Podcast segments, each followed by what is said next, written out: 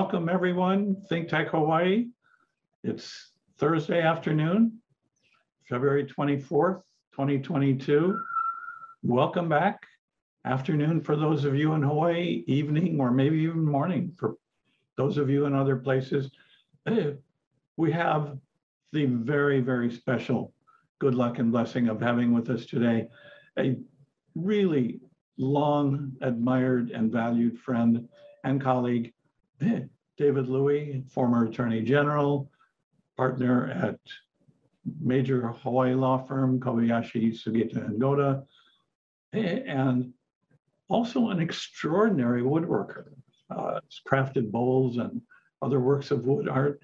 And we only have a half an hour, but David, what in your background and experience wound you up as Attorney General for the state of Hawaii? Hey, thanks for having me uh, on your show, Chuck. Uh, it's really a pleasure to be here. Um, so, you know, my background uh, to become the Attorney General was, uh, you know, it was a meandering path. I never really planned on it, but um, there's a long tradition of public service in my family. Uh, my father was a minister, and then he worked for the uh, County of Los Angeles as a human relations consultant for 20 years. My mother was a nurse. And when I was in law school, I had a lot of friends uh, who pursued public service careers. Um, you know, doing all kinds of things, become judges. Uh, one of my roommates became the mayor of San Francisco. Uh, so there were there were a, a, lot of people that provided role models for me. Uh, you know, I just was a lawyer. Uh, I, I um, uh, uh, just did you know litigation, fighting over money, and and but I always had an interest in issues and in organizations and in leadership uh, issues. And so I, you know, served with the Hawaii State Bar Association as, as a board of directors and president. I, I, worked on some national organizations, the National Asian Pacific American Bar Association as a regional governor. I, I worked with the judiciary and I served um, in state government as a uh, uh, I forget what they called this. I was a board member on the Aloha Tower Development Corporation for eight years, uh, appointed by Ben Cayetano and then later by uh, uh, Governor Lingle. And so having that kind of experience gave me the preparation for assuming the job of the attorney general. It wasn't, you know, you can never be prepared uh, for taking on a job like that fully. Um, but it gave me a lot of good background and, and my litigation background gave me a lot of good background. And, and so I was, I was fortunate to do that. And, uh, you know, it's uh, opportunity is said to, when, when preparation meets chance. And it, you know, I, it just came along and it, it was by chance uh, that I knew um, Governor Abercrombie and I knew Bill Kaneko, who was uh, Governor Abercrombie's campaign chair. And uh, uh, Bill suggested that I apply and uh, I thought about it and eventually I did apply and, and eventually I was selected by the governor, which was uh, really um, grateful to him for putting his faith and trust in me. Um, and, and I'm sure the gratitude from Governor Abercrombie was at least as large, if not larger, going back toward you for the roles and challenges you took on. So we'll get to some successes and achievements in a minute, but what were some of the hardest things, biggest challenges and obstacles when you came in? Well, uh, you know, the, the major uh, challenge, I think, was the lack of money uh, when we first came into the uh, picture. Uh, uh, it, you know, government is always at this point in time at a crossroads. You can either pay people salaries. Um, or you can try and do progressive things and try and fund programs, but you cannot do both really well. I mean, you you know, you try and do as much as you can. It's a balancing act. The legislature has to has to handle this. So one of the biggest challenges was lack of money. We were underwater. We we were coming in. This is the national mortgage crisis was full blown then in 2011. Uh, there was recession. Um, and so that was that was really a difficulty. Um, and then the other thing was just you know learning the job. That was it was a very steep learning curve. That the job of attorney general is a big job. There's a lot of stuff there. Uh, there's a lot of legal issues and a lot of responsibilities. Um, and I was fortunate to have really great people at the AG's office to help guide me along the way and teach me uh, what I needed to know um, and, and help me uh, make decisions and, and move the thing forward. So those were some of the tough, tough things that, that came along. And, and along the way, there were always challenges. You know, there's always challenges. People, people trying to push you around, uh, people trying to get their way. Um, I've always thought of government as, you know, and it's an apt analogy of, of like um, in Hawaii, because we used to have Kiku TV with the sumo wrestling. And I've always thought of government as a sumo match. You know, you have half naked and naked interests pushing and shoving each other around a ring, seeking dominance, authority, money, influence, and power. And, you know, it's not for the faint of heart. That's a great way to put it. And, and in fact, you're an artisan eh, in other respects as well. But so what are some of the successes and achievements eh, that mean the most to you for your legacy looking back? Yeah, well, thanks for asking. You know, uh, the uh, the most important issues that that we uh, handled, I think there's about five or six of them that I'm the most proud of, and and the first one is is same-sex marriage. We, uh, with the leadership of Governor Abercrombie and uh, the legislative leaders, the Senate President and and the House uh, Speaker, uh, we brought forward uh, the, the legislation to legalize same-sex marriage, which was, I, I think, a big deal. Yeah, I mean, this was on the heels of, of the US Supreme Court ruling in, in seminal cases that, that it was unconstitutional and illegal under the federal constitution uh, to discriminate against people uh, for same-sex marriage. Um, but still, it was a fractious, uh, uh contentious, kind of issue. Very people very passionate on both sides of the issue. Uh, it was a special session and and it was long and arduous and demonstrations every day and very noisy. Um,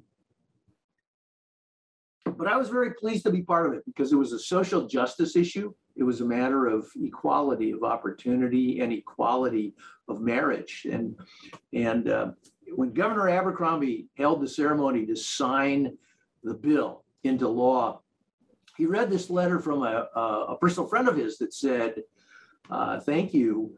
Um, you know, we were invisible before and now we are seen.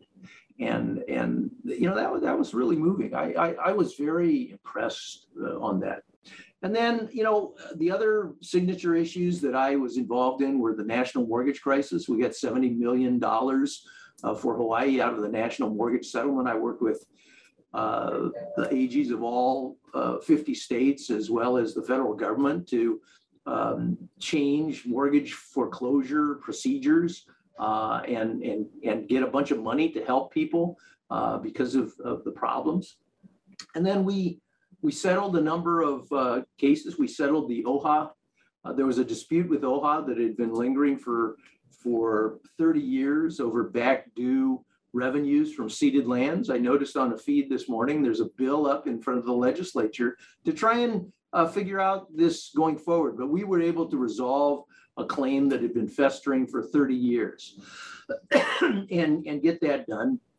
And I thought that was important because, you know, um, uh, Native Hawaiians have not done as well in their own homeland as many of the other people who live here, the Caucasians, the Asians, the Japanese, the Chinese. And, and, and so uh, there's, there's been a, a, sense of disenfranchisement and, and uh, you know, not doing as well. So it's important that we recognize that and help, you know, resolve some of these issues with Native, Native Hawaiians. Um, and then I was really proud that we were able to get a, um, uh, conservation easement on 665 acres up at uh, Turtle Bay to prevent um, hotels and houses and things like that and keep the country country. So we got a question from a viewer uh, asking, what do you think is in the way of uh, Hawaii being able to work something out uh, with its cannabis industry to overcome the obstacles posed by the federal legislation and restrictions? And that's a great question and a very interesting question. You know, um, uh, federal law is at odds with state law. State law allows uh, medical marijuana here. Uh, there's a number of states that allow recreational marijuana, um, and we have legalized uh, uh, this. But but because we're an island, you cannot transport uh, under federal law. You cannot transport marijuana over the water, uh, and you cannot do it by air. Uh, it violates federal law, and so it would be good if the legislature eh, can uh, um, enable some kind of of um, legislation that will allow that, and then we still have to work with the federal government because it's, you know, if you're still subject to federal criminal penalties, that's not a good thing. Um, so uh, up in Alaska, they allow uh, uh, uh, transport by airplane, but it's kind of a wink and nod kind of a thing that the feds don't ask and nobody tells. Um, and, and so they do that. I'm not sure that that would occur here in Hawaii. Uh, but we need to do something to make marijuana available to people for medical needs as they want. And, and, you know, it's not the, the demon drug that would lead to a life of, of uh, debauchery or, or uh, you know, worthlessness that, that, uh, that, that, that was the common wisdom back when you and I were in college, uh, Chuck. Uh, but that's not the truth. so, So some of the major things that you were able to be instrumental in helping to resolve during your time as AG have been out there for a long time. What do you think got those over the top? And You know, that's, that, that's interesting and, and I'm not gonna, I can't possibly take credit uh, for these things. I, I got to march in the parade and actually in some ways lead the parade. But quite frankly, the issues that we resolved, the OHA settlement, the same-sex marriage, the Turtle Bay conservation easement, many people were laboring in the trenches long before I stepped in and, and they were helping push the ball forward. Um, You know, people come together and they try and make change happen. And, and you do that. One of the things that I have always thought was important was cut the deal.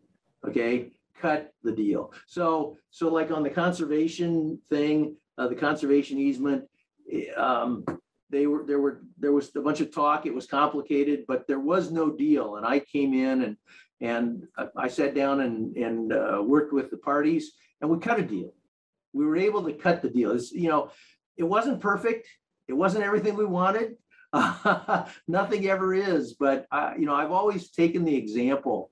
Uh, if you read uh, Lyndon Johnson's biographies by Robert Caro, that Lyndon Johnson prided himself on being able to cut the deal, as opposed to somebody who was speechifying, and he he, he had a certain disdain and contempt for Hubert Humphrey, who gave great speeches, but couldn't get the legislation passed.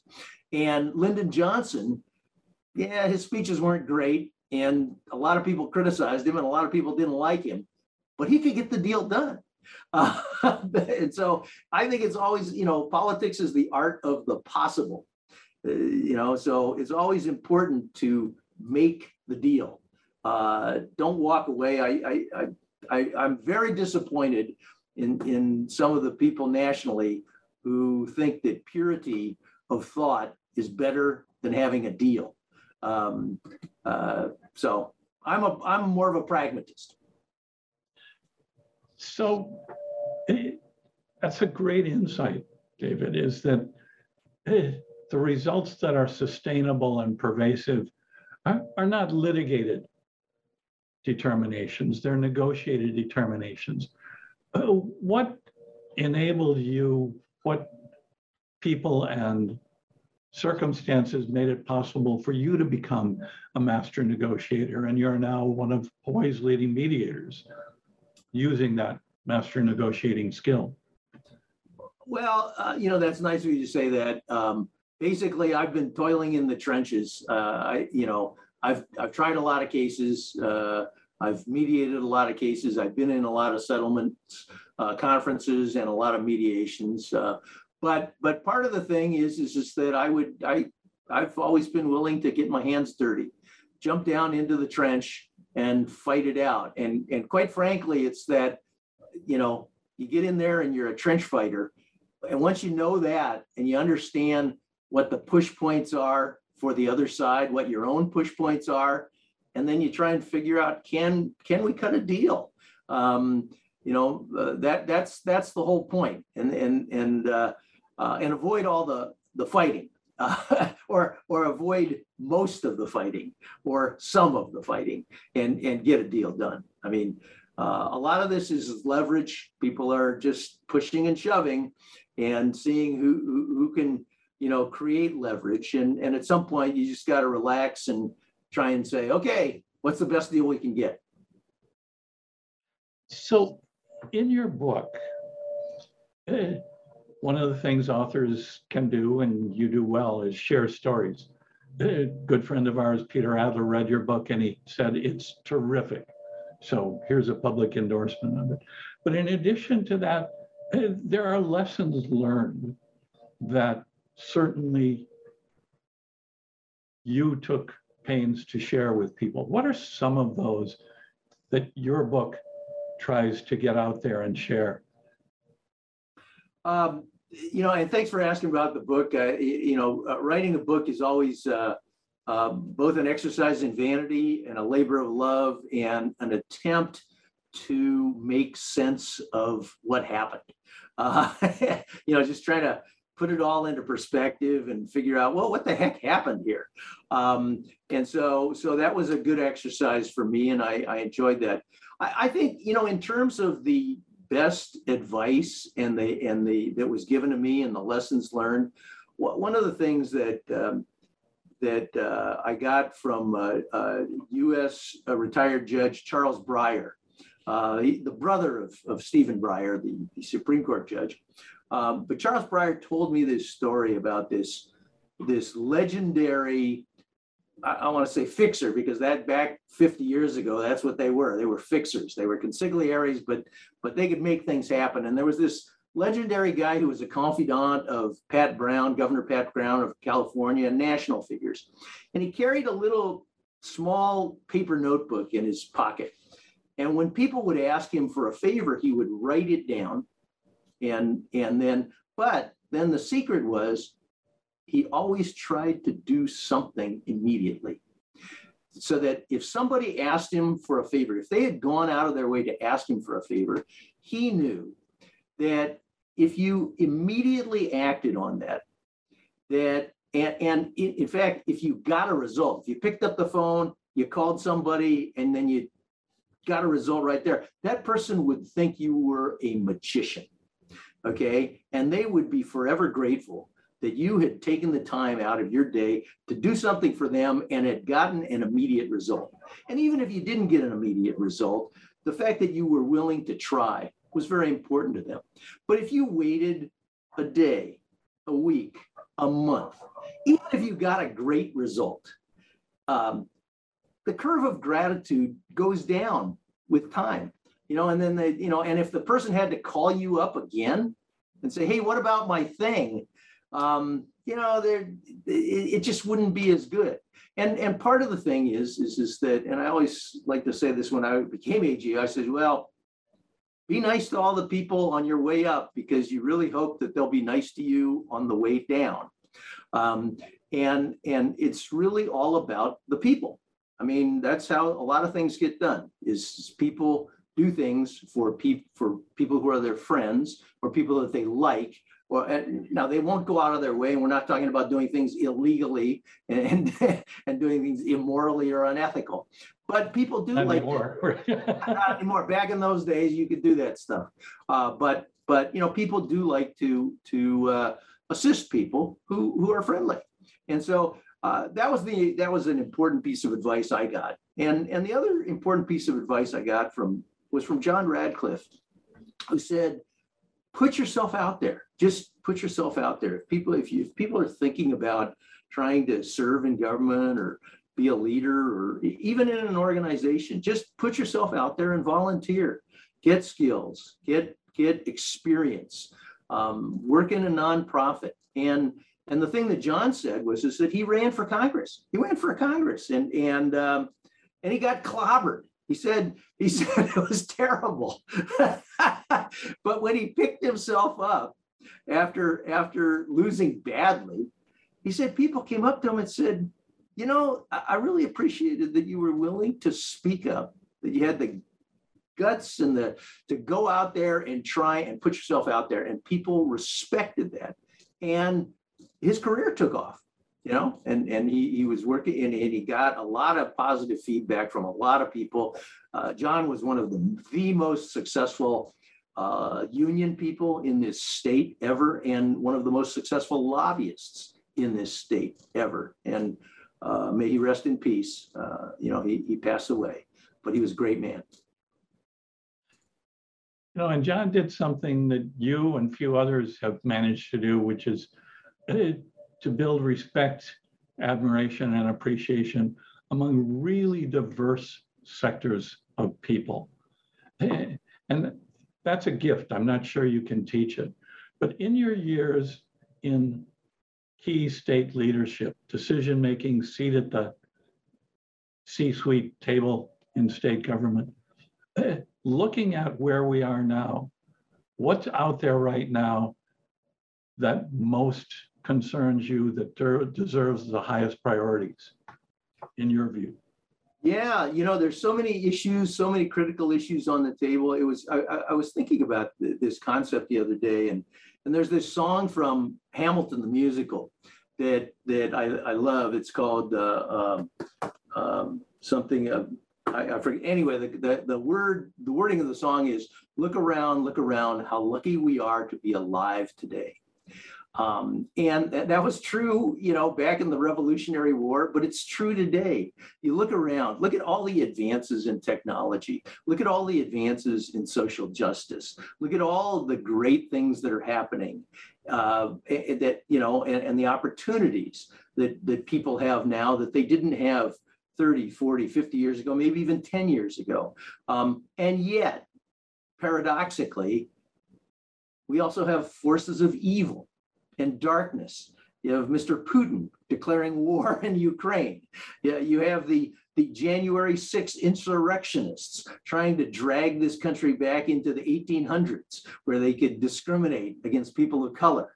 Um, you have people vying for dominance and to trying to subjugate other people and to try and deprive them of their rights. And and you know it's terrible. So there's all kinds of terrible things out there, but there's all kinds of fabulous, great things out there. And so there are opportunities.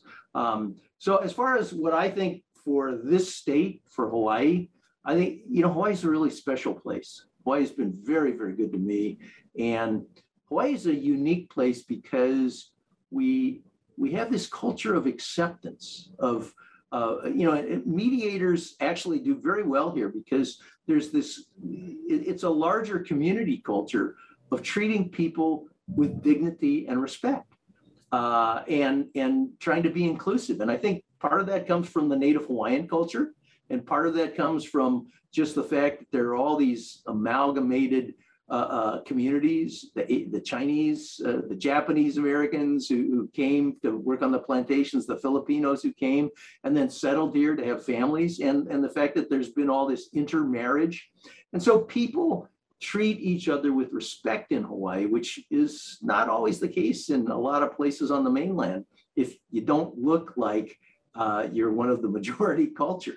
Um, and so it's really important in my mind that Hawaii maintain and preserve that, that cultural aspect of treating people with respect. There's all kinds of problems, uh, whether it's climate change or Red Hill uh, or, or um, you know, uh, highways, you know, there's always going to be problems. But how we approach the problems, how we try to solve the problems so that we all live together in in harmony going forward, those are those are the important things to me. And that raises uh, the question, in these times, is that harder now than it was when we were younger? And if so, Um, why? Yeah, you know, I think it's harder and easier. Uh, it's a it, it, it's a paradox kind of a thing. And sometimes harder, sometimes easier. Uh, they're, the both. Uh, we we face some tremendously huge problems today. Tremendously huge uh, uh, problems that really only uh, concerted government action and private action can solve. Uh, and hopefully, we'll continue to be able to do that um, that's really uh, my hope and my wish uh, that that we'll be able to do that. You know, there there's a lot of forces trying to drag us all down, trying to separate us, trying to trying to smash that that consensus and the idea of a shared future together. But um, I think there's enough people out there that that believe in it that that we can persevere. Fantastic. So David, eh, with your decades of experience, eh, what's your vision? Where do you see us going? What's it going to take to get there? Uh, in the way? You know, that, and, and that's, that's the sixty-four thousand dollar question, uh, or the sixty-four million dollar question, uh, these days. Thousand dollars doesn't buy you as much a- a- anymore. Um, how are we gonna solve these problems? How are we gonna solve climate change? I mean, there's global forces, uh, and things that happen outside of the shores of Hawaii. Um, but the, the thing that, you know, uh, you can only control what you can control right? And and uh, so we're all we're going to have to adapt. We're all we don't know what's going to come. We don't know what's going to happen with climate change. Uh, I think fortunately, war is not on our doorstep uh, like it is on the people of Ukraine. Um, and and uh, fortunately, you know, we're we we still have you know some good things going for us. Uh, tourism is a very good engine. The military is a very good engine. Some people don't like either uh, but but they really help. Um, and so I, I come back to how do you approach the problems? How do you approach getting solutions that are negotiated solutions that everybody can live with and live for over the long haul, over the long term, not just a zero sum game of I win today and you lose, but we both win. We both win together. That's a great response. Uh, We're out of time for today, but thanks, David Louie, and for bringing us. eh, If there's not an answer, there's at least a direction. If we're going to get to that vision, it's going to be together, it's going to be collaboratively. And I think you've brought out in ways that those of us who have known you for a long time can appreciate. eh, It has to be the Hawaiian way, in the truest sense of aloha. David, thank you for all your work, all your service, your thoughts, your insights. Thank you, folks, for joining us. Come back and see us again next time. Thank you so much, Chuck. Aloha. Pleasure.